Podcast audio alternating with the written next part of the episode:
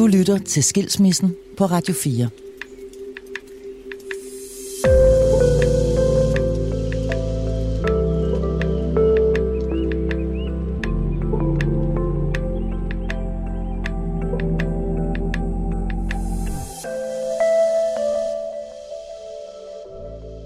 Du får sgu aldrig en kæreste igen, siger han. Og jeg har altid lyttet meget til ham, for jeg synes, han var så klog. Så det der med, at den, den linje hænger fast ind i mig. Hende, der taler her, er Johan Ørting. Og det er hendes kærlighedsliv og brud, vi skal tale om i denne episode af Skilsmissen. Johan er kommet på besøg hos mig i mit kolonihavehus, som blev mit helle, da jeg selv blev skilt. Johan Ørting er født i 1960 og bor i dag på Langeland. Hun startede sin karriere ved teateret, men har siden midten af 90'erne arbejdet som seksolog, life coach og meditationslærer. Derudover har Johan været med i adskillige tv-programmer, skrevet en hel bunke bøger, og så var hun i en lang årrække redaktør på Ekstrabladets sexbrevkasse. Siden 2009 har Johan drevet certificerede seksolog- og parterapeutuddannelser i Villa Vilder på Christianshavn. Johan holder også foredrag, kurser og workshops, og så hjælper hun både par og singler i private terapikonsultationer. Johan har været gift af to omgange. Hun blev skilt fra sin sidste mand i 2016 efter 15 års ægteskab. Er det ikke smukt? Det hele passer, solen skinner. Vi skal tale om kærlighed. Kom og giv mig et kram. Jeg har det er så haft corona. dejligt. Åh, det er Jeg har dejligt. Åh, det er godt. Vi skal tale om kærligheden, Johan. Men vi skal også tale om, når kærligheden gør ondt. Ja. Vi skal tale om en af livets allerstørste, øh, og måske også i virkeligheden mest underkendte kriser, nemlig det at blive skilt. Mm. Øh, og grunden til, at vi jo skal tale om det, er, at vi taler for lidt om det. Absolut. Og det skal vi blive bedre til, fordi man kan føle sig forfærdelig alene, når man står midt i det. Det har jeg selv prøvet. Jamen, det er så interessant, det der. Altså, samtidig med, at jeg blev skilt, det blev jeg for seks år siden, mm. så var der en af mine veninder, der mistede sin mand, han døde. Og, øh, og, og, og i hendes afdeling, ikke, der var der sådan, altså naboer venner kom med suppe og stillede til hende, og altså der var den ene øh, varme arm efter den anden, og alt muligt. Og hos mig var det bare tomt. Altså sådan, når man bliver skilt, så er der ikke den der øh, omsorg eller empati på samme måde. Der er ikke nogen, der kommer med varm suppe og sådan noget. Det er man jo lidt selv udenom. Ikke? Altså, den ligger jo lidt som undertekst. Mm. Men altså, mister man så ved dødsfald sin partner, så er det en helt anden. Altså, det er noget... Der havde jeg nærmest den tanke, der hed, altså gid min eksmand nu. Altså gider han var ja. død nærmest. Ja. Altså sådan havde jeg Ja. det nærmest dengang, hvor jeg tænkte, gud, hvor er der lidt at hente af, af varme arme. Og det er ligesom om, man er bare, nå, det er yet another one i statistikken. Nå, det er bare endnu en, der er blevet skilt. Øh, det, kan nemt, det kan nemt, som du så smukt beskriver det, øh, gå hen og blive en lille smule negligeret af ens, af ens omverden, men inde i ens selv, som den, der er ramt, eller den, der står i det, Ja. der fylder det jo alt. Mm-hmm. Men der er bare noget med skyld, øh, når det handler om skilsmisser, ikke? Så der, så der ligger altid lidt den der sådan, jamen, det er man jo to om, og mm. jeg har jo også hørt hende brokke sig over ham mange gange. Og, altså, der er sådan en, så der er, ikke, der er slet ikke, øh, altså, der er ikke rigtig den der øh, bevidsthed omkring, hvor stor en krise det egentlig er. Mm. Altså, der, der er mere noget skyld ind over, hvis skyld var det, eller hvem var idioten her, ikke? Mm. Og, det, og det er man så begge to. Øh, vil man finde ud af, eller sådan, synes folk også. Altså sådan, så derfor så er der ikke ligesom grund til en, til en empati, så meget empati som ved et dødsfald, synes jeg ikke, jeg har oplevet. Lad os lige prøve en gang at spole, spole tiden tilbage. Fordi du har været gift to gange, ved jeg. Mm-hmm. Øhm, og jo skilt to gange. Øhm, og jeg kunne egentlig godt tænke mig lige at bare høre dig beskrive helt kort, første gang du bliver skilt. Hvad det er, der sker der? Altså første gang, jeg bliver gift i det hele taget, det er jo fuldstændig sådan, altså det er jo sådan noget, altså hvor jeg virkelig dummede mig. Altså hvor jeg var på Sri Lanka alene, altså rygsæk. Jeg var i 29 år, tror jeg, eller 30 år var jeg dengang. Altså, og det var klassikeren øh, med DJ'en på stranden, Rastafari hår, ham som gerne vil til The Western World. Og, og man kan ikke komme til The Western World øh, på Sri Lanka, medmindre man er gift eller har lovning om et job. Så, øh, så den der den der affære, jeg så får med ham, øh, i løbet af altså en uge nærmest, ikke, så blev det til, om kunne vi så ikke gifte os, sådan så at, at han kunne komme ud af landet. Og, og, og, jeg og komme med dig til Danmark? Nemlig. Mm. Og jeg havde tænkt, wow også, altså, det er jo også en smuk mand, ham her, og, og det kunne også være sjovt, altså det der, den der naive, altså en foldighed, sådan, og det kunne også være sjovt at have ham med hjem. Jeg boede i et stort kollektiv dengang på Frederiksberg, altså sådan helt naiv, der sådan tænkte, men han kan da bidrage det, og om det der, det der bare øh, kulørt og øh, fest. Jo, jo, hvorfor ikke? Lad os da kaste os ud i det. Altså, så, ja, så det gjorde vi. Så vi blev gift dernede på Sri Lanka. Altså, jeg havde nærmest ikke engang fået sendt et postkort hjem omkring, at jeg blev... Jeg, det gjorde jeg bare bagefter, sådan, om jeg er blevet gift i øvrigt, ikke? Altså, det var også rammeskrig herhjemme jo. Fra min far. Nu har jeg ikke lige min mor, men min far, min søster, og, uh, og, og så kom jeg jo hjem med ham. Og så gik det jo virkelig dårligt. Altså, fordi han var, han var også rimelig ung, og han var slet ikke klar over, hvad han kom til, at man skal gå i skole og lære dansk. For at få et job skal man kunne øh, netop det danske sprog, og du ved, man skal tjene penge, og man skal gøre sådan og sådan. Og det bliver hverdag. Og det er ja. ikke en, en, en strand på Sri Lanka længere. Nemlig. Og det bliver også hverdag for dig, og så have ham øh, hængende. I løbet af øh. fem minutter simpelthen, ikke? Ja. Altså også noget med, så kunne han få et job som øh, visuddeler om natten, og ham i plastiksandaler om vinteren. Altså du ved, med bare til at ind i sådan, altså sådan, altså hele det der absurde. Og pludselig var han heller ikke så sexet længere. Nej, det var han virkelig ikke. Altså, øh, øh, altså han blev meget hurtigt et offer. Altså han begyndte så at hænge ud med sine egne øh, øh, på Vesterbro. Og, øh, og, Sine egne sådan landsmænd? Ja, sine egne landsmænd, dem der også var i Danmark. Han fandt nogen der, og det var åbenbart nogen, der tog stoffer, og så begyndte han også på det. Det vidste jeg så ikke, og det fandt vi så ud af en dag, øh, hvor der var en fest i kollektivet, hvor der var så nogle, der var øh, nogle gæster til fest, der sagde, det er der ham, der står og sælger, sælger noget nede på vores gade. Ham der, der, er til der, der bor her i jeres hus. Wow. Og vi var sådan, nej, det kan da ikke være rigtigt. Og, sådan, ja.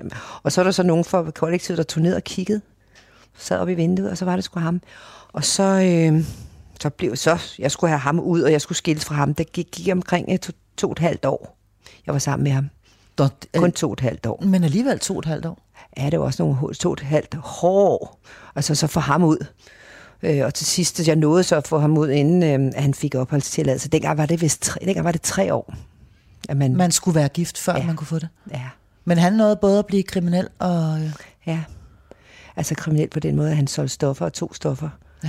Og han så øh, blev øh, udelukket fra Danmark, det er han i dag jo. Så jeg nåede at få ham ud og blev skilt fra ham. Og, Wow.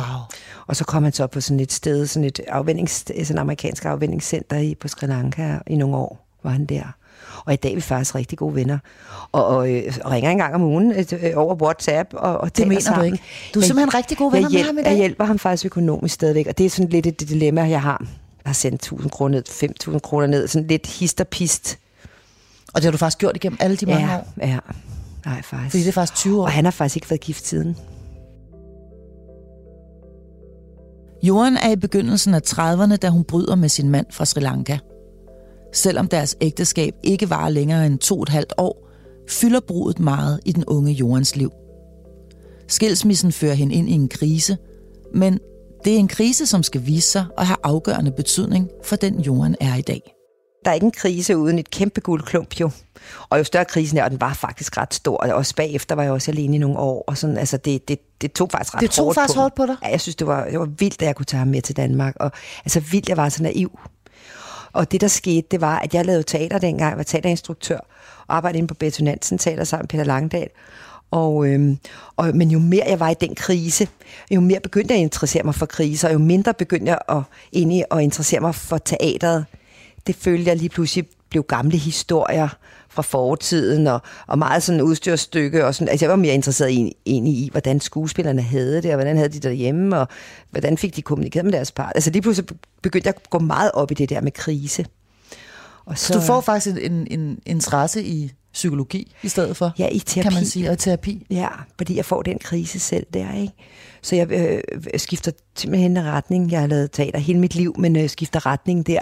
Og øh, tager ud og tager til Indien og tager i Ashram og alt muligt, der, hvor jeg så finder ud af, hvad jeg nu vil lave. Altså jeg vil simpelthen skifte liv, og jeg bliver så, så til London bagefter og uddanner mig sådan noget, til sådan noget personlig udviklingslærer og begynder at undervise lidt i det, i stedet for teateret, rundt omkring i fagforeninger og firmaer. Og, og så lige pludselig en dag finder jeg ud af, at være seksolog. Og det er jo terapeut jo, ikke? Altså, Ja. Og hele den der, så begynder jeg at gå til terapeutvejen jo. Så den krise, du har der, Ja. lige omkring de 30 år, Ja. hvor du gifter dig med en mand, du ikke kender, Ja. og tager ham med til Danmark uden at ane, mm-hmm. hvad fanden det er, du laver. Ja. Ender med at blive et kæmpe vendepunkt i dit liv. Ja, det gør Du ender det. faktisk med at skifte fuldstændig spor på grund af det møde. Mm. Ja, Så der er guldet. simpelthen. Men vil du sige det sådan, at, at det her det faktisk er en oplevelse, du ikke ville være foruden? Ja, helt sikkert. Altså, jeg ville selvfølgelig gerne have været den for uden, og så alligevel have fundet ud af, at jeg skulle være terapeut. Jeg ved bare ikke, om det ville være du, sket. Du ville gerne have haft erkendelserne gratis. Ja. Men får man nogensinde det? Ja, det er det. Spørgsmålet er, om man nogensinde får det. Vi undgår ikke lidelse øh, i et menneskeliv. Det er der ingen af os, der gør. Det er jo gennem lidelsen, at vi lærer. Johan har vendt op og ned på sit liv. Hun går all in på sin nyopdagede interesse og tager hul på en helt ny karriere. Samtidig bruger hun flere år på at arbejde med sig selv og komme sig oven på skilsmissen.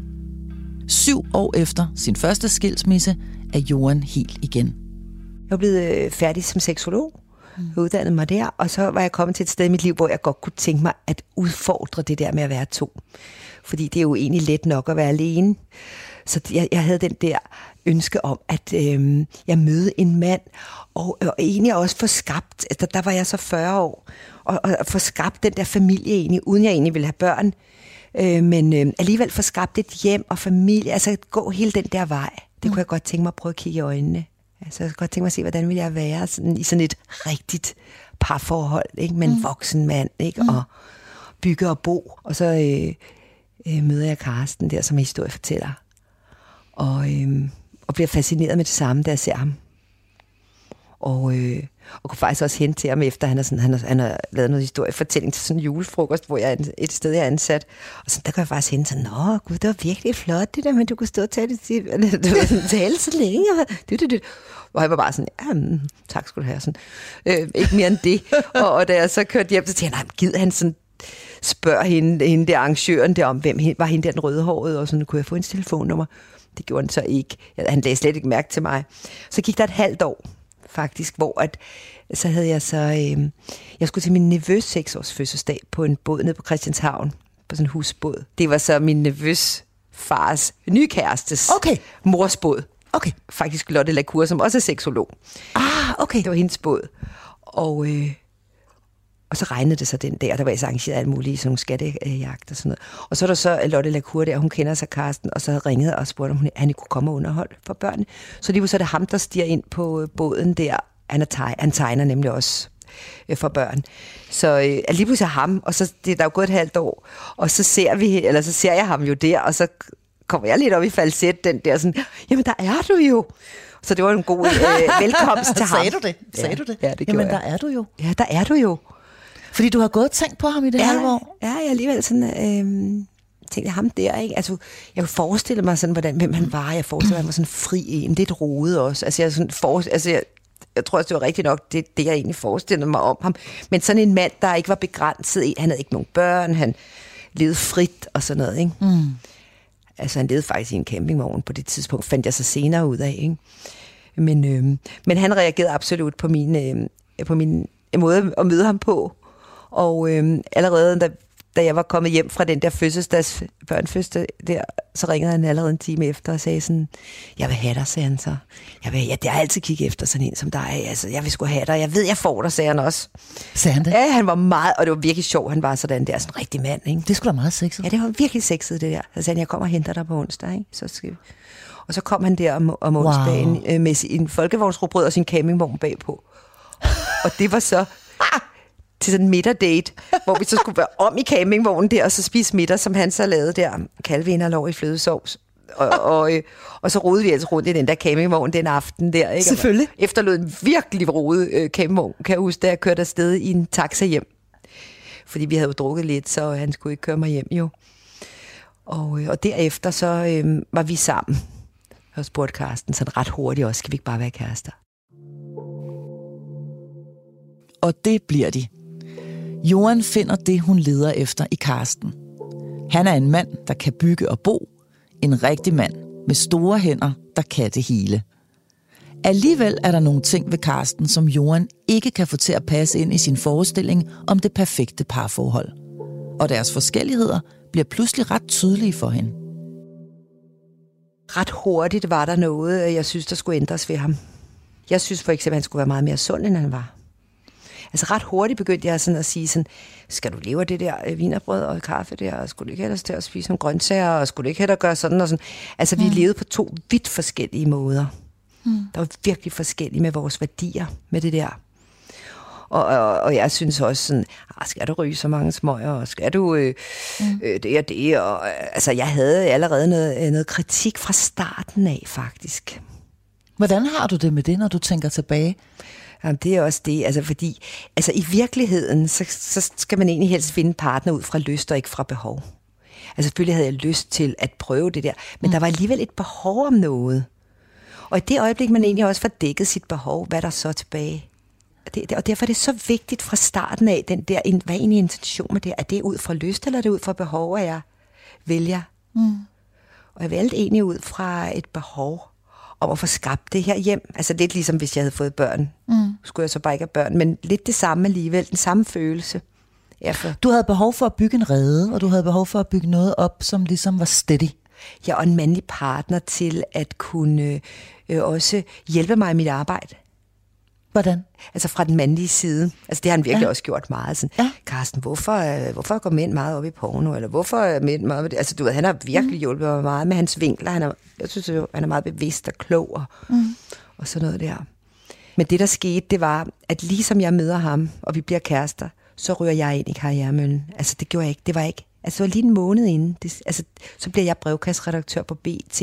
Jeg får mange sider om ugen, fordi jeg laver også en, en øh, artikel mm. øh, med en dobbeltside mm. artikel, inden, øh, og plus øh, fem øh, spørgsmål altså øh, seks jeg kan faktisk godt huske Jeg kan godt huske det, ja. Så jeg får jo sådan noget seks sider om ugen nærmest. Altså, jeg, jeg, jeg, kan, jeg kan godt huske, du popper op, og lige pludselig er du ligesom alle steder. Ja, lige pludselig er der alle steder, og det går så hurtigt. Og det var ikke det, der var udgangspunktet jo. Så der, hvor det var jo ham, der var kendt. Han, for det var ham, der var i fjernsynet. Han var i, i DR2, sad i en so, eller sad i sådan en, en lænestol og fortalte historie. Det var ham, der var kendt. Det var ham, der man øh, gik på gaden, så sådan, gud, det er ham der, Carsten Istington, der går derovre. Og, nå, goddag, de har nok nogle dejlige historier. For altså folk, der kommenterede ham. Jeg var ikke, altså, jeg var øh, ikke nogen, man kendte. Og så fuff, i løbet af et sekund, så ændrede det sig så røg jeg, efter at jeg fik den platform på BT, så kom der jo som bare foredrag og fjernsyn, og altså så kørte den jo simpelthen bare. Mm. Hvad gør det ved, ved hvad gør det ved, ved magtforholdet, eller ved magtbalancen? Ja, han bliver Johan Ørtings mand. Ja. Det hader han. Og hver gang han var ude og holde et foredrag, så er det sådan, Nå, hvordan går det så med Johan? Mm. Og der er han også bare sådan, kan I ikke bare ringe hende og spørge, hvordan det går med hende? Altså, prøv lige at spørge hende selv. Så, eller sådan, altså den der, at det mm. altid handler om mig. Det passer slet ikke en mandetype som ham. Som kan alt. Virkelig irriterende. Og vil alt. Ja, og jeg lige pludselig også ryger ind enormt meget at lave. Jeg laver også min egen øh, seksologuddannelse jo, og køber et hus på Christianshavn, og samtidig med, at vi køber et hus, øh, vi, vi når jo at købe et hus på Langeland, det er der, jeg bor i i dag. Et mm. vidunderligt sted. Og vi har også et dejligt sted på Halmtorvet der, en stor lejlighed, femværelses lejlighed på Halmtorvet, og, og, og kører så det her hus på Langeland. Plus jeg så kører Villa Vilder på Christianshavn, og den kører bare derud af. Og vi har hø, frie høns, og vi har hund og katte, og altså sådan, øh, der er meget tryk på, på en eller anden måde. Og, øh, og det er svært, altså for det har, vi jo, det har man jo aldrig prøvet før. Det er jo ikke noget, man er forberedt på. Nej. Det er jo ikke noget os, der har prøvet. Og heller ikke den der skæve, altså den der, at der kommer ubalance. Du må også tjene flere penge end ham. Tjener mange flere penge end ham. Han bliver nærmest, han, han holder nærmest op med sit eget arbejde. Altså han bliver mm. nærmest helt passiv. Altså sådan, du ved, han går, altså, kan nærmest heller ikke finde ud af, hvad han skal med sit, med sig selv. Otte år inde i deres ægteskab møder Johan en tantralærer på det uddannelsessted, hun driver. Johan er mere spirituel i sin seksualitet end Karsten, og denne her nye lærer giver hende lyst til at prøve flere ting af. Johan går til Karsten og får lov til at have et forhold med tantralæreren også. Men det er hårdt for ægteskabet. Især når hele Danmark følger med på sidelinjen.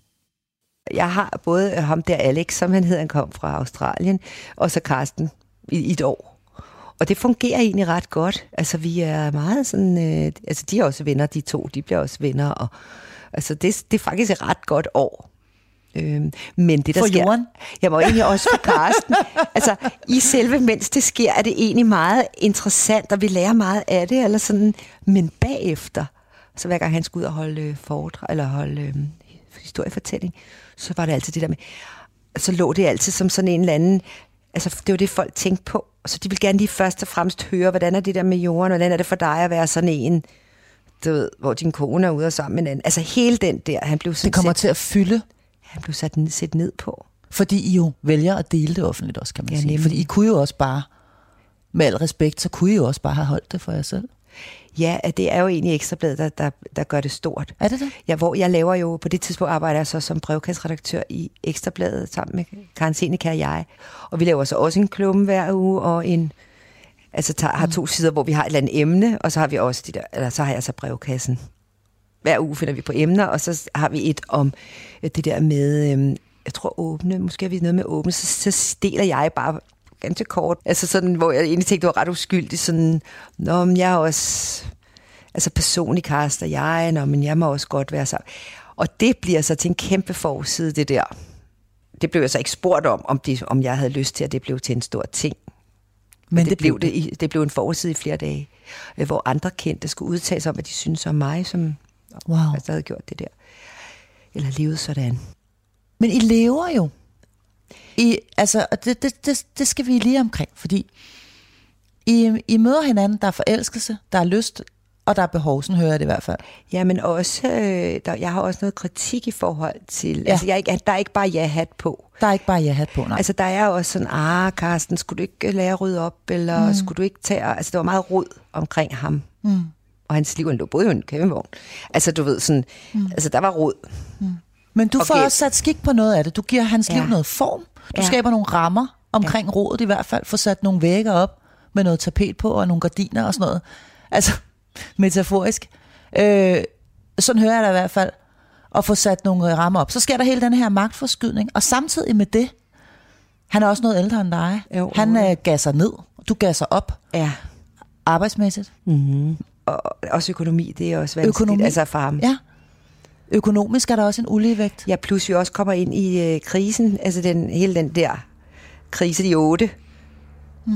Omkring, Finanskrisen der. når finanskrisen, den påvirker jo, også. Jo. Der har jeg lige købt det der store hus på Christianshavn. Det påvirker os også rigtig meget, og det der med, at øh, folk, der ikke går på min uddannelse, kan ikke længere, har ikke råd til at gå der. Altså hele den der finanskrise er jo rigtig hård.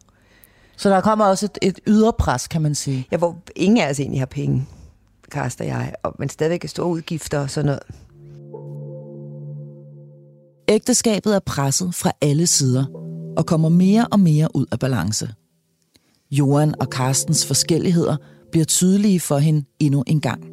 Og Johan er overbevist om, at lige børn faktisk leger bedst. Jeg tror, det er godt at være virkelig, virkelig ens i et parforhold. Hvorfor fordi det? modsætninger skal nok komme. Hvorfor? Fordi at i det øjeblik... For eksempel, lad os bare tage det der, så hedder, lad os sige, vores laster. Mm. Altså lad os for eksempel øh, forestille os, der er en, der elsker at... Øh, øh, en last, hvad kan det være? Drikker, lad os bare sige rødvin, elsker rødvin fra Frankrig, mm. eller sådan, åh, det er bare dejligt, og sådan noget. Mm. Så er det da virkelig ærgerligt ikke at have en kæreste, der er vild med rødvin. Eller hvis man elsker at diskutere politik, er det ærgerligt at have en partner, der ikke øh, går op i det. Eller hvis man elsker spiritualitet, eller mm. øh, hvad det nu end kan være. Altså, mm. jo mere ens vi er, jo mere kan vi hygge os sammen. Jo mere ens vi er, øh, jo lettere er det at gå i takt, jo øh, øh, flere ens værdier vi har. Øh, jo mere øh, føler vi, at vi er på samme side, at vi er lige, og der kommer ikke øh, magtbalance og u- ubalance. Det er jo ubalancen, mm. der ødelægger sidste ende. Det er mm. ubalancen. Og ubalancen kommer hurtigt, når vi ikke er fælles. Hvis ikke man har ens værdier, altså værdier er det noget af det vigtigste, og intention, altså hvad er vores intention med overhovedet at være, eller, altså sådan... Men rødvin er jo ikke en værdi. Altså det kan da godt være hygge, Okay. Ja, eller æstetik, eller hvad det nu Ja. er, der kunne være, altså der ligger bag ved de det er ting, vi selvfølgelig rigtigt. laver jo, ja. ikke? Det er selvfølgelig rigtigt. Altså det kunne være noget med smag, altså noget mm. med øh, øh, nydelse for eksempel. At nydelse mm. kan være en værdi, ikke? Nu drikker jeg ikke selv, øh, jeg er ikke selv særlig meget til rødvin, men altså sådan, øh, du ved, jeg, jeg går for eksempel op i øh, personlig udvikling, eller udvikling i det hele taget, sådan bevidsthed, mm. spiritualitet. Hvis jeg møder en, der ikke interesserer sig for det overhovedet, så ved jeg slet ikke, hvad vi skulle tale om. Nej. så ville vi selvfølgelig måske begge to kunne lide naturen. Det var måske det, vi var mødtes i, eller vi måske mm. begge to lige øh, øh, gå på landet, eller sådan noget. Eller hunde, Men det ville, eller et eller eller andet hunde, andet, ja. Men det ville Ja. bare ikke være nok. Vi skal lige en gang tilbage og tale om, der er alle de her ting, der kommer ind øh, i jeres parforhold og ægteskab. Det, det bliver også prøvet af denne her åbenhed, hvor at du har en elsker i et år. Øh, han siger selv ja til det. Han har ovenikøbet venner med ham. Mm. Vi er i fjernsyn at tale om det, Karsten og jeg, hvorfor vi gør det, og, og sådan noget der. Vi er meget åbne med det, og det, det er jeg ham virkelig for. Øh, men det der med at bagefter egentlig blive ærlig omkring, sådan, prøv at høre, det, det ødelagde faktisk noget mellem os. For det gjorde det. Fordi det gjorde det. Det, gør- selvfølgelig gør det det. Og det var heller ikke sådan, at, han, at vi havde et åbent forhold, fordi han var jo ikke ude at være sammen med nogen. Det ville jeg slet ikke kunne tåle. Nå, det er Og det interessant. var jeg jo også meget ærlig omkring. Også i medierne sagde, at jeg vil ikke ønske det. Jeg vil ikke have sagt, ja, gør det. jeg har ikke lyst til at dele ham. Nej, jeg vil ikke overhovedet. Jeg vil slet ikke. Det vil slet ikke passe mig. Jeg er meget romantisk, og jeg vil aldrig nogensinde øh, kunne forstå, hvorfor den hellere ville være ude til Charlotte, end være sammen med mig. Altså, den vil jeg slet ikke kunne leve med. Så den gik kun én vej. Den Jeg har slet ikke lyst til at åbne forhold. Det har du ikke. Overhovedet ikke. Ej, det var da sjovt at være sammen med Karsten seksuelt. Vi havde det virkelig sjovt med det. Det var sjovt at være sammen med sådan en stor mand og, og sådan. Men min se, egen seksualitet er meget mere over i det romantiske, i det der flow, i det sanselige faktisk sådan. Øh, der var han nok lidt mere til nogle til lidt sexfantasier og sådan. Altså, han har stillet op til mig, Karsten. Det er helt sikkert, han har stillet op til mig. Øh, alle de der eksperimenter og øvelser, jeg har lyst til at lave med ham. så- Han har stillet op til mig. Han har gjort det godt. Mm. Altså virkelig, jeg har kæmpe kærlighed til ham i dag omkring, og det har jeg haft hele vejen igennem. Mm. Vi er bare ikke ens, eller vi er bare ikke... Mm. Vi har bare ikke samme vej i livet. Vi har ikke samme værdier. Vi har ikke samme seksualitet. Vi har ikke samme... Jeg har lyst til flow. Altså, jeg er flow-menneske. Som du nok kan høre, er Johan et meget spirituelt menneske. Jeg har bedt hende vælge et nummer, vi skal høre. Et nummer, som har hjulpet hende i de svære tider. Johan har valgt nummeret May All Be Blessed, Hari Om med Janavi Harrison. स्वस्त्यस्तु विश्वस्य कलाप्रसीदतां ध्यायन्तु भूतानि शिवं मितो धिया मानश्च भद्रं भजत ददोक्षजे आवेशतं नो मतिराप्यहैतुकी हरि ओम हरि ओम हरि ओम तत्सत् हरि ओम हरि ओम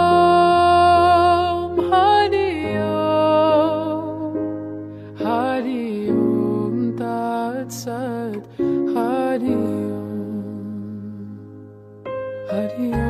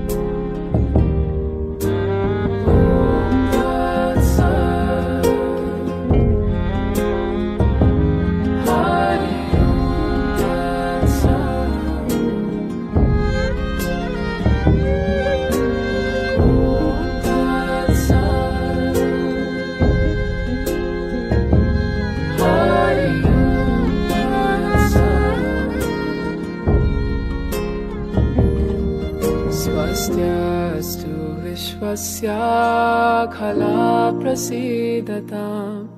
ध्यायन्तु भूतानि शिवं मितो धिया। मानश्च भद्रं भजतादधोक्षजे आवेश्यतं नो मतिराप्यहैतु कि हरि ओम् हरि ओम्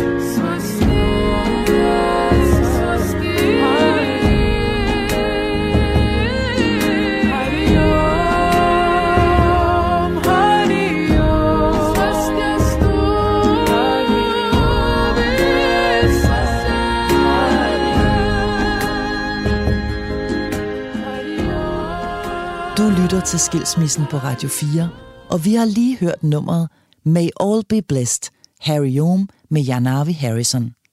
Et nummer, som min gæst Johan Ørting har valgt til dagens program. Johan kan godt se og mærke, at Karsten begynder at trække sig. At han ikke er glad. Han er mere isoleret på Langeland end Johan, der ofte kommer til København med sit arbejde. Men de taler ikke om det, og det skaber en endnu større afstand og kulde imellem dem. Så begynder han lidt at tage afsted, låne et sommerhus, øh, hist og hmm. og tage afsted en uge og sådan noget. Kommer han hjem igen, og jeg tror, han er i gang med en proces, der er svær for ham at tage. Altså, jeg tror, det er for mange mænd. Altså, det der med, når de først har sagt af, altså, når de først er blevet gift med en kvinde, tror jeg faktisk. Men i og med, at vi ikke har børn, vi har kun nogle dyr. Hmm. Jeg tror, i og med, at vi ikke har børn, er det lidt lettere at tage afsted. Men når mænd først får børn, så der er alligevel det der med, at de har jo lavet en forpligtelse, og det er svært for dem at gøre, at tage det skridt der. Og han har også en stor samvittighed, Carsten, det har han helt sikkert. Jeg tror, det var svært for ham. Og jeg tror også, jeg var en stor kærlighed for ham. Mm. Så det var en svær beslutning, derfor det tog ham et stykke tid, og så... Men, men øh, vi talte aldrig, altså han gjorde det alene i sit eget hoved. Altså jeg kunne godt se, at han fysisk tog afsted en uge, hist og pist. Mm. Men den der samtale omkring, hvad skal vi gøre? Skal vi skilles, eller skulle vi lade være, eller skulle vi tage en pause, eller skulle vi mm. øh, tage i terapi, eller hvad skulle vi egentlig? Den holder han for sig selv, hele den proces der. Altså alle mellemregningerne.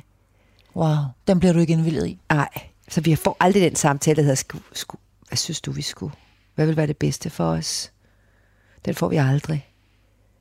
Vi mangler helt den samtale om, som han går og tænker på, mm. skulle jeg egentlig tage afsted? Skulle jeg skille mig fra jorden? Og, mm. Altså, hvordan og hvorledes kan det lade sig gøre i det hele taget? Hvordan kan man rent fysisk gøre det? Hvordan har man økonomi? Altså, det, det er Mm. altid vanskeligt med de skilsmisser der, ikke? Mm. Og jeg skulle altså have lavet den samtale, og prøv at høre, jeg kan se, at du ikke er glad. Ja. Altså, jeg vil virkelig gerne have, at du er glad. Mm. Hvordan kan jeg være bidrag med at gøre dig mere glad? Altså, er vi kommet helt ud af balance os to? Føler du dig som en underhund, og mig en overhund? Og, og det var jo, jeg tror, det er den, ikke? Og den, den samtale havde vi jo heller ikke.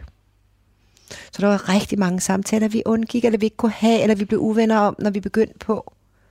Til sidst så begyndte vi jo skændes. Altså, der havde vi jo det der med at gå i reaktion, i stedet for at vise sin sårbarhed. Mm.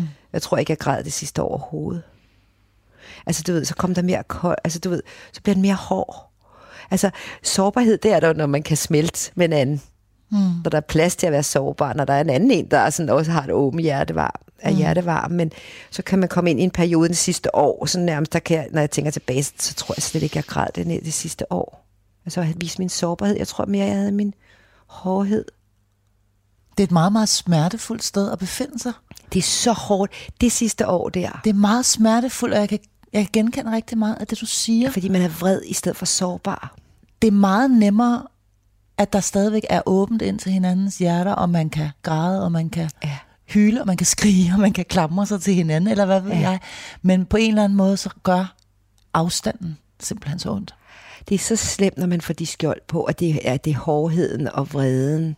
Og man kan ikke, man kan ikke, øh, man kan faktisk ikke genkende sig selv igen. Altså kender du ikke det, man kan se sådan, men sådan her er vi jo ikke. Det er jo slet ikke sådan her, vi er. Jeg bliver også så grim. Det er... Jeg synes, jeg blev så grim af det der af vrede. Altså det der, når jeg kigger mig i spejlet, altså jeg synes bare også bare, okay, hvor ser du hård ud, ja. eller ej, hvor du bliver du grim af den vrede, og, Ja. altså virke, men heldigvis... Man er uschammerende jo. Altså, man, man er uschammerende. man, får jo, man er jo nået hen et sted, hvor man... Man er jo heller ikke sexy Man- man, det, i det år. Nej, og man får det værste frem i hinanden, i stedet for det bedste. Det gør man, fordi, fordi at, ja. at, at der begynder at gå det der med, jamen hvad, hvad gør du selv? Altså, der, der begynder at komme den der, i stedet for sådan, gud, jeg kan mærke din smerte, ej, jeg, jeg virkelig, ej, mm. Hvor er det ulykkeligt, at det gør så ondt ind i dig, jeg kan virkelig mærke og se, hvor ondt det gør, kan du fortælle mig noget mere om det? Altså, så laver man i stedet for den der, eller jeg gjorde den der sådan, jamen, altså, hvad, det, det er jo også dit eget ansvar, jamen, hvad gør du selv? Altså, du ved, i stedet for at mm. tage af skylden. Jeg skulle have sagt, ved du, hvad, jeg tager halvdelen af det. Altså selvom jeg ikke måske ikke synes, der er noget, der handler om skyld, så alligevel være over i på hans måde at tale og tænke, mm. du ved, mm. tale til hans lytten, hvis man kan sige sådan, og, og tage halvdelen af det og sige, prøv at høre, det skal du ikke være alene om, det er skyld. Det, jeg tager halvdelen af det. Ja, det er også mig. Jeg har også kæmpe ansvar for mm. det, det og det og det og det. Det vil, Ja, fordi han vil instinktivt, sådan som jeg hørte dig, det er i virkeligheden meget interessant, ikke? men han vil jo instinktivt tænke, min kvinde er ikke glad, det er min skyld. Ja, nemlig. Jeg gør noget forkert. Ja, Og i det øjeblik, han begynder at tænke sådan, så, øh, så det lægger det jo låg på hans glæde. Så Ja, det så- bliver i virkeligheden også en, en, en ond spiral, kan man sige. Ikke? jo, fordi så, og, og man er jo ikke glad, når man er i de sidste år inden skilsmissen. Nej. Og så det bliver jo bekræftet igen og igen, sådan, se, hun ser ikke glad ud. Og så siger du jo noget andet, nemlig det her med, at når vi først er der,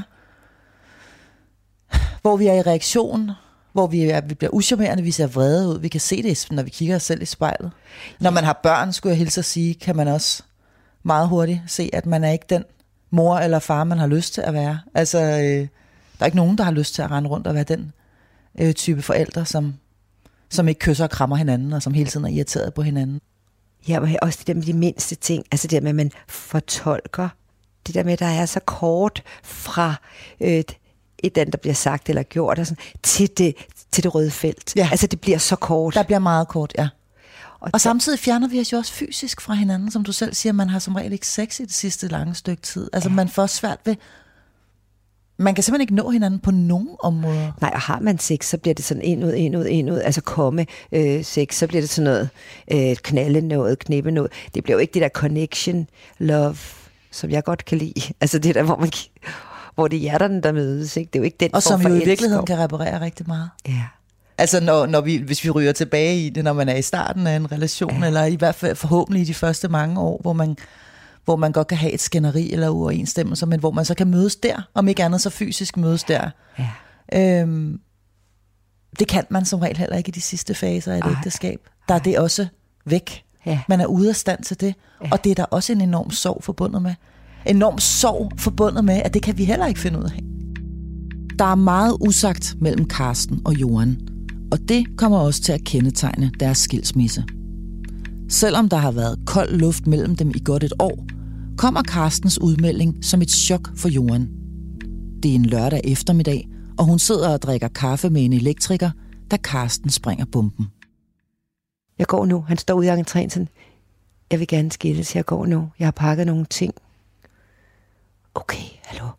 Og der, altså det der, og sådan mig ud at lukke døren, han måtte ikke, han, vi sad og drak en kop kaffe, ham mig og elektrikeren der, og stod til sådan, ej, går du nu? Hvor, går, altså, for, hvad? What?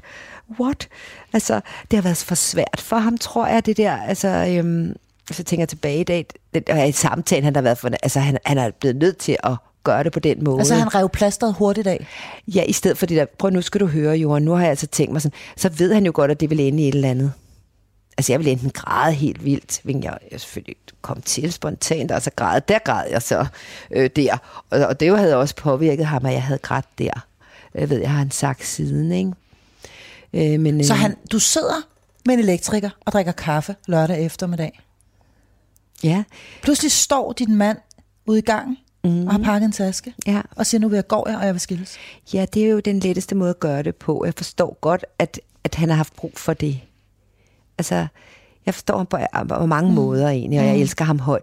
Og jeg har det øh, stadigvæk sådan, at alle dem, jeg har haft i mit liv, jeg har haft en hel del kærester og lange parforhold. Øh, I dag er jeg 61, og alligevel nået noget, siden jeg var 15. øh, jeg har givet et lille stykke af mit hjerte til dem alle.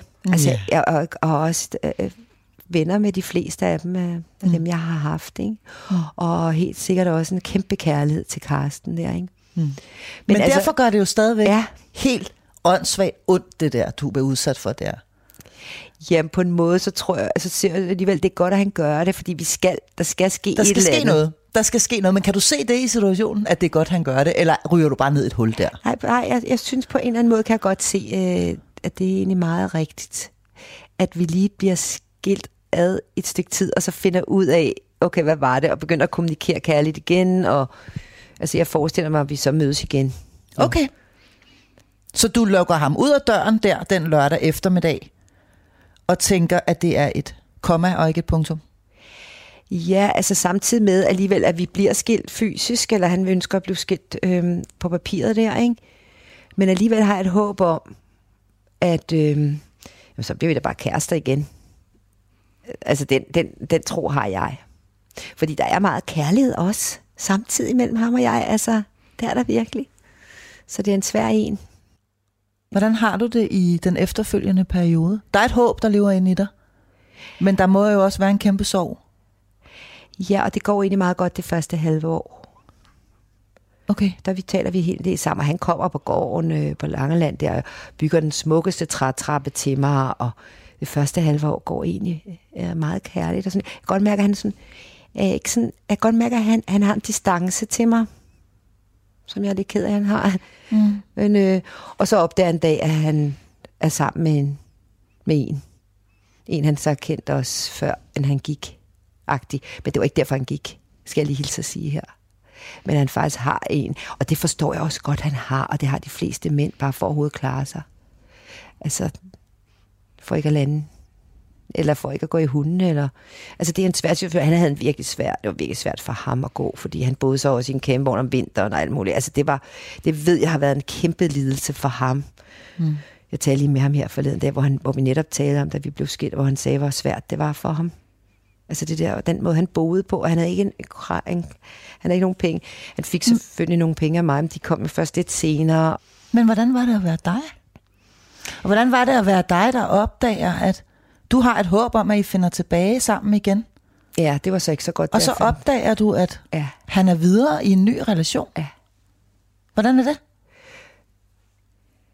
Ikke særlig godt. Derfra. Øh, da, fordi det er mig, der siger, at jeg tror, han har det. Det er ikke ham, der fortæller mig det, og jeg bliver så bekræftet i det. Men det der med, at jeg selv skal finde ud af det, agtigt. Så øh, der, der er noget, og, og øh, der går det ikke godt derfra i og for sig. Der, bliver han også, der vil han ikke længere snakke med mig. Og, og den var heller ikke så langt til den relation, han har der. Så møder han så en anden, som han er gift med i dag. Så han bliver gift inden for et år. Og, øh, og, og i det øjeblik, en mand bliver gift med en ny, der også har børn og små børn og sådan noget, så, øh, så er man jo væk. Som ekskone har man intet. Altså, der er der var intet øh, at sige. Altså, man har ingen magt overhovedet, hvis man kan kalde det det. Man har ikke nogen plads. Du bliver skrevet ud af historien, føler du i virkeligheden? Af hans historie? Ja, alt hvad der handler om mig, det er irriterende. Er det din oplevelse? Ja, det, er- det er det helt. Og gider han ikke, at jeg taler om ham, for eksempel. Det jeg oplever, det er, at rigtig mange af dem, der lytter, de står der selv. At de hænger der selv i det frie fald.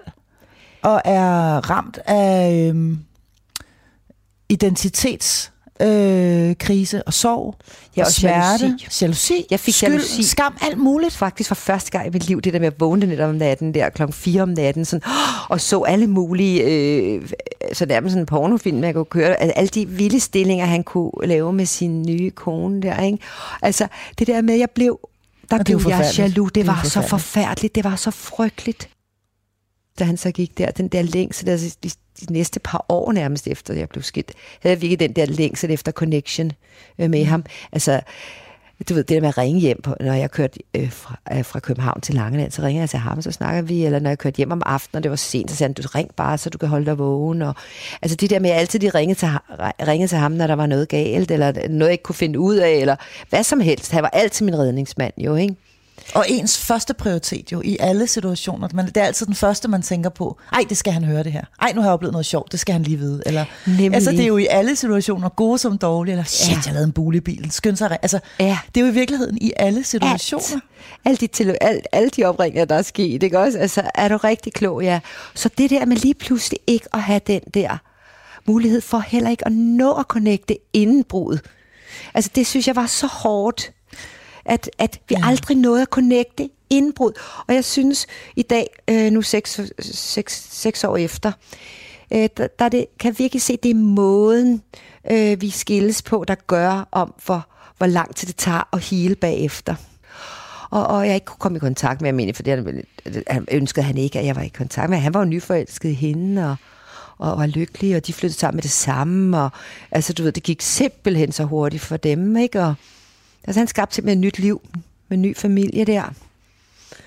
Og jeg var egentlig i det vores gode gamle hus på Langeland, og alle minder om ham, og alle hans ting var der stadigvæk. Han kom aldrig og hentede sine ting.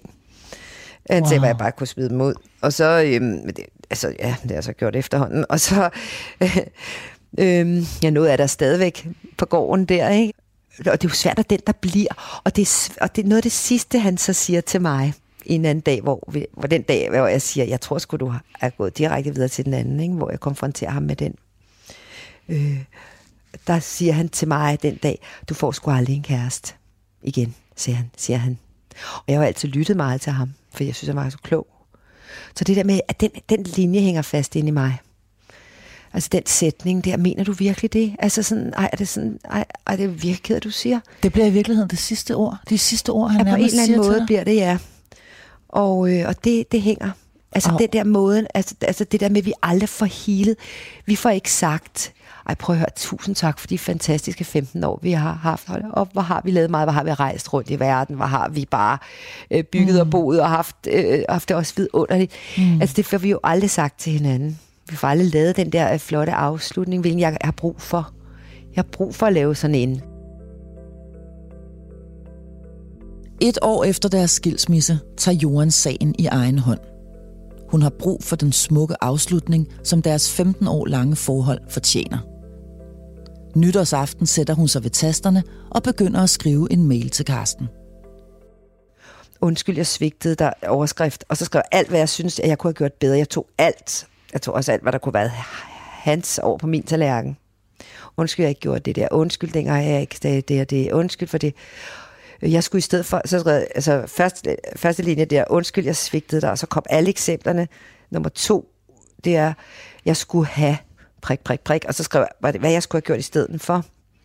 Tredje, så skrev jeg tak, og så skrev jeg alt det, jeg havde tak for. Og fjerde, der skrev jeg, øh, frøet kaldte jeg det, sådan, den her relation, der kunne jeg godt tænke mig, at vi kunne blive venner, og vi kunne, du ved, være taknemmelige, kunne støtte hinanden. Altså, mm. Og så sendte jeg det så på mail kl. 12, der nytårsaften til ham, og der havde jeg sådan spontan oplevelse af, at jeg blev fri. Altså mine arme, de røg bare op i luften. Nu havde jeg taget mit ansvar, og jeg havde mm. sendt det til ham, og, og jeg var bare sådan, jeg var så lykkelig der, der havde gjort det. Og, øhm, og jeg havde egentlig ikke noget behov for, at han behøvede ikke at skrive tilbage. Det var bare simpelthen så rart at bare sige, det her, det var virkelig mit ansvar, eller det her, jeg kan virkelig se det her. Du har behov for at aflevere noget til ham. Jeg har behov for at sige undskyld for det, jeg havde gjort forkert. Ja. Eller der, hvor jeg ikke havde været dygtig nok. Så du afleverer nogle ord til ham, om hvor du siger tak Jeg er undskyld. og undskyld. Ja, og godt kan se præcis, hvad jeg siger undskyld for. Det er meget rart med nogle eksempler, sådan konkret, ikke? Det er da enormt fint. Ja, det var stort. Det Det er var, meget smukt at gøre i virkeligheden. det var virkelig godt. Og, så Og væk med vreden, og væk med bebrejdelserne, ja. og væk med den pegende finger. Og så bare kun blive på sin egen banehalvdel. Så det formår du alligevel midt i ulykkelig kærlighed. At få gjort ja, det her. Ja. Og jeg får også en mail af ham dagen efter, hvor han er virkelig rørt over det, og er virkelig glad over, at jeg gør det. Altså ikke, at jeg får den samme igen. Men det, det, det, er det, er heller ikke det, det handler om overhovedet. Det er det heller ikke. Og vel heller ikke derfor, du gør det. Nej, og han er også god til at se sin egen fejl. Det har han også været igennem de breve, vi har sendt, eller de mails, vi har sendt til hinanden. Ikke? Mm. Jeg har så ikke set ham i fem år. Har du ikke set ham i Jeg har film? altså ikke set ham i fem år, nej. Men jeg talte med ham forleden dag. Af en tilfældighed, fordi der var et, øh, at min net gik ud, og så ringede jeg ind til Jussi, og så siger Jussi, nah, det er noget med, det er noget med ham der, Carsten Is, en, en eller anden, der hedder Carsten Isington, der skulle betale, men hvis nok ikke har betalt, eller bla, bla, et eller andet, sådan, hvor jeg tænkte, det er løgn, det kan da ikke være rigtigt, og, og sådan noget der. Og Så mange år efter? Ja, ja, så blev jeg nødt til at ringe til ham og, og sige sådan, hey, der er et eller andet med det der. Men så handlede det overhovedet ikke om det. Det var slet ikke ham. Det, det, det, regningen var betalt af, af mig, og der var slet ikke noget. Men, men på en eller anden måde blev vi skete der det, at vi skulle tale sammen. Og det kom vi så til, og det gjorde vi, og det var virkelig dejligt at tage sådan en team, hvor vi virkelig fik talt tingene igennem, og hvorfor vi blev skilt, og det var simpelthen så dejligt. Så det fik I gjort? Ja, Fem år efter. Seks år efter, faktisk. Ja, fem, fem år efter, ja. og jeg fik, øh, du ved, jeg græd med det samme, da jeg hørte hans stemme, og var sådan, nej, hvor er det dejligt at høre hans stemme igen, ikke? Med mailen nytårsaften får Johan endelig sat det punktum, hun havde brug for. Og derfra begynder hun at arbejde med sig selv. Hun begynder at lukke ned for sin jalousi og de forestillinger, som har fyldt hendes tanker. Og langsomt begynder hun at komme sig. hele det der jalousi, øh, indre øh, pornobiograf, øh, som jo er en løgn, fordi det er jo bare noget, man der kører op i ens eget hoved, ikke? og man bliver nødt til at lære at, at få den kottet. Altså jeg, jeg, til sidst så fik jeg ligesom lavet det, som om jeg havde sådan en usynlig svær, hvor jeg ligesom kunne kotte tanken, fordi det er jo en bedre, det er jo, det er jo ikke en sand tanke, der er jo ikke nogen, der siger, at de overhovedet har de stillinger kørende, eller noget som helst, eller det man selv kører op i sit eget hoved, ikke? Altså lære at kotte det, og, og, og, og kigge på sig selv. Og jeg, jeg begyndte jo at lave alt det der selvværdsarbejde. Jeg var med Louise Hay i USA og øh, lavede alt det der ældste selvarbejde. Det begyndte jeg jo at lave også kort inden jeg blev skilt. Der begyndte jeg på hele det der. Mm. Og lavede øh, uddannelse i øh, sådan en selvværdsvejlederuddannelse. Og jeg skrev bog om at elske sig selv og fylde sin egen kærlighedsbeholder. Og det var det, jeg lavede de år der. De der seks år, eller ikke de sidste par år, der har jeg været helt fri og glad og lykkelig. Men i hvert fald i tre år, så det har taget mig tre år i hvert fald at komme helt ovenpå igen. Men, al, men de her seks år har jo virkelig handlet om at komme i balance, og det har været nogle vidunderlige år også. Jeg er virkelig glad for, at jeg har haft de her seks år alene. Fordi det der, jeg har lært at ligge på sofaen og virkelig været rolig. Jeg har, jo, jeg har jo stoppet med at ville lave alle de der ting. Altså, jeg laver ikke særlig meget i dag. Jeg er sådan rolig, har min skole, jeg elsker det. Jeg laver nogle interviews og skriver en, jeg har lige skrevet en bog. Og, men altså stille og roligt. Mm. Altså, har et afspændt liv, og Altså, Du er i balance med dig selv, lyder det som om. Jeg er totalt i balance og elsker mit øh, liv på Langeland og har mit dejlige hus på Christianshavn. Og, og i dag har jeg også en kæreste. Og, altså så det der med den der ro, eller den der, man kan næsten sige sådan, øh, next level. Mm. Altså når man kommer igennem og har lært, at, altså har fået guldet af krisen, ikke også? Og, og også løftet sig selv op på næste niveau Mm. i alt det her selvværdsarbejde, for eksempel. Hvordan lærer vi at fylde os selv op, så vi godt kan finde ud af at være alene? Ikke sådan, at jeg er uafhængig, jeg har ikke brug for nogen. Slet ikke på den måde, men, men det der med at være kærlighed, altså sende kærlighed ud i et rum, i stedet for at ville have kærlighed, så give mm. kærlighed.